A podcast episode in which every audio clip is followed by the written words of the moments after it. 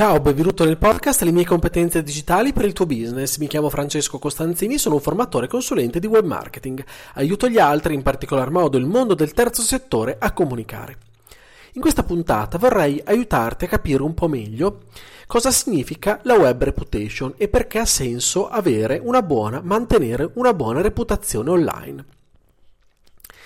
Una frase di Warren Buffett, che avrai sicuramente sentito dire, cita Ci vogliono vent'anni per costruire una reputazione e cinque minuti per rovinarla. Se pensi a questo farai le cose in modo diverso. Ebbene sì, la reputazione è molto importante per tutti noi, per ciascuno di noi, è importante nella vita reale e diventa allorché importante anche nella nostra vita sui social, perché comunque si tratta di vita anche quella ok?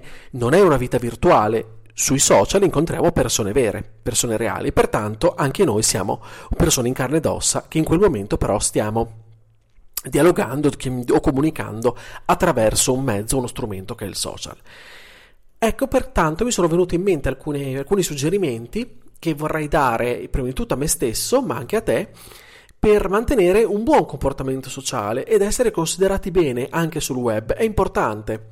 È importante perché se ci fai, se provi a pensarci, eh, ti capiterà molto probabilmente di parlare con delle persone che prima di incontrarti avranno guardato i tuoi profili social, e, essi siano manager oppure eh, direttore di personale o, o qualcun altro, ok? Comunque sia, è molto facile oggi ehm, questa, questa prassi ci viene, sappiamo di dover incontrare una persona per svariati motivi, cosa, un atteggiamento che probabilmente facciamo è quello di andare su un social e cercare il nome e cognome di quella persona e vedere se lo incrociamo, solo per vedere il volto, cosa fa e, e via andare. Ecco perché alcuni consigli che ti vorrei dare per mantenere un buon comportamento sociale. Appunto, scusa il gioco di parole, anche sui social.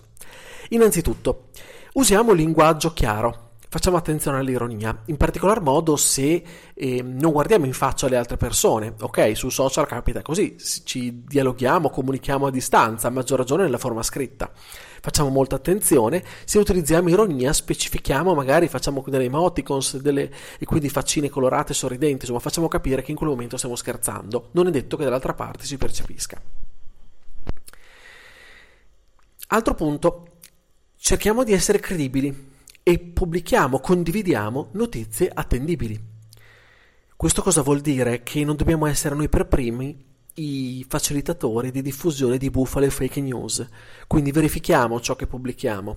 È importante perché rischiamo appunto di essere poi considerati come, non so se sapete, se ti ricordi la favola di al lupo al lupo, ok? Di Colomino che gridava sempre al lupo al lupo per fare gli scherzi, dopodiché quella volta che lo, gridò, lo gridava lo gridò, eh, scusami, in, eh, per la verità, perché si trovò davanti un lupo, nessuno gli credette, quindi il lupo se lo mangiò.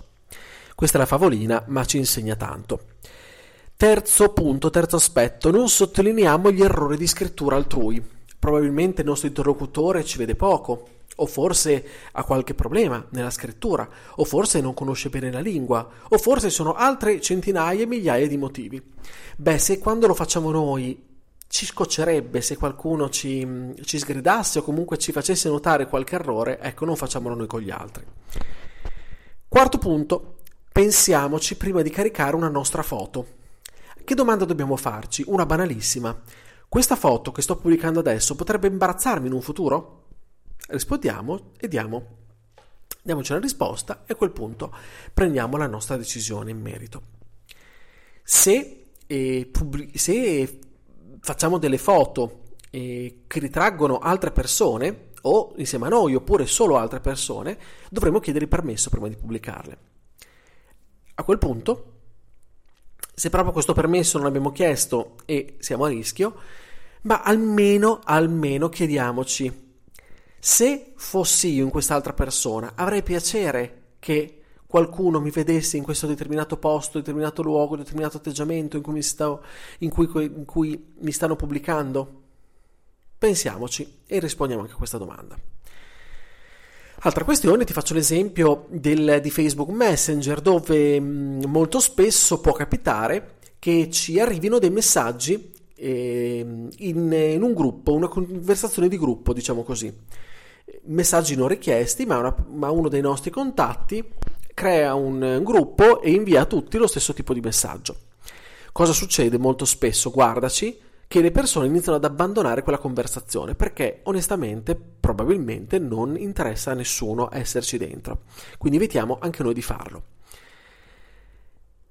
Quando siamo davanti a dei leoni da tastiera o persone maleducate, ricordiamoci che essere educati richiama l'educazione. Facciamo un grande sforzo, facciamo, respiriamo, ok?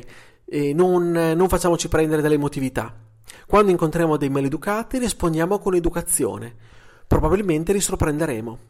E la loro reazione, a meno che non cerchino uno scontro a tutti i costi, a meno che non siano persone deviate o quant'altro, probabilmente li farà ritornare sui loro passi. A me è capitato e ha funzionato.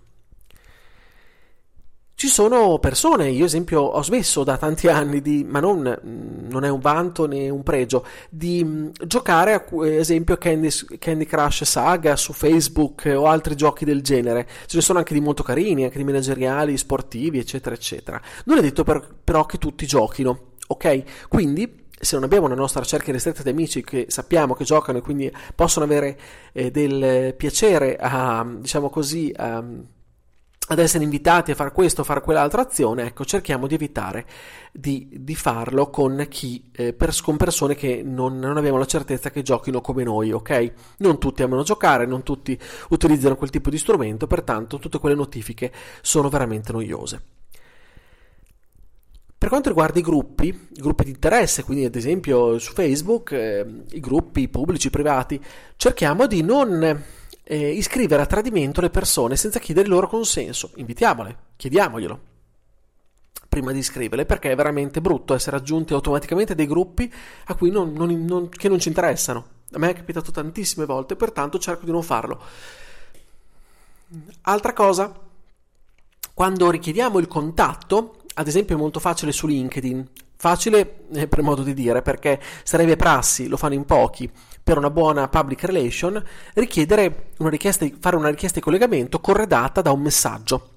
In pochissimi lo fanno.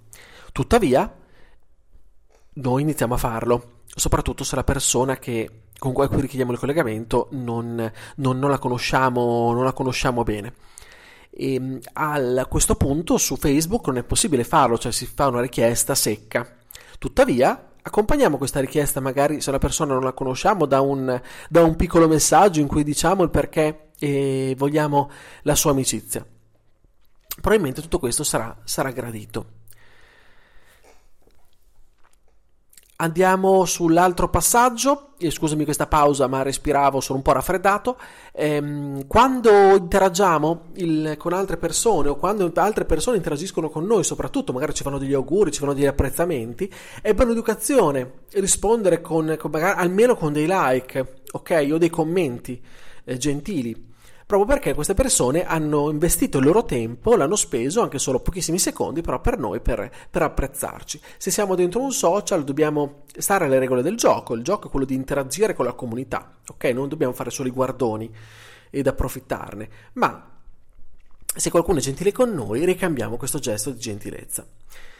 A nostra volta, poi, parlavo prima dei leoni da tastiera, non facciamo noi i leoni da tastiera, ok? Cerchiamo di eh, di smetterla di farlo.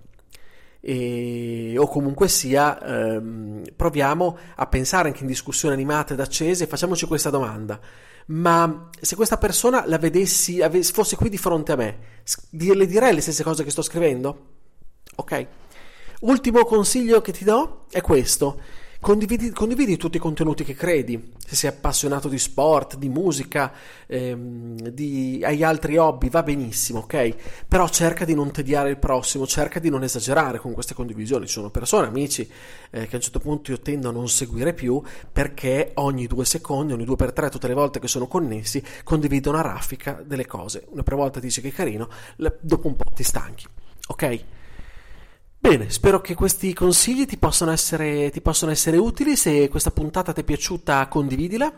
e ce ne sono altre di puntate, eh, le trovi tutte sul mio sito, sulla mia casa, franzcos.it, oppure se sei su iTunes, su Spreaker, vai a cercare anche le altre, se ti possono interessare. Ogni settimana cerco un argomento e ti do dei consigli per comunicare.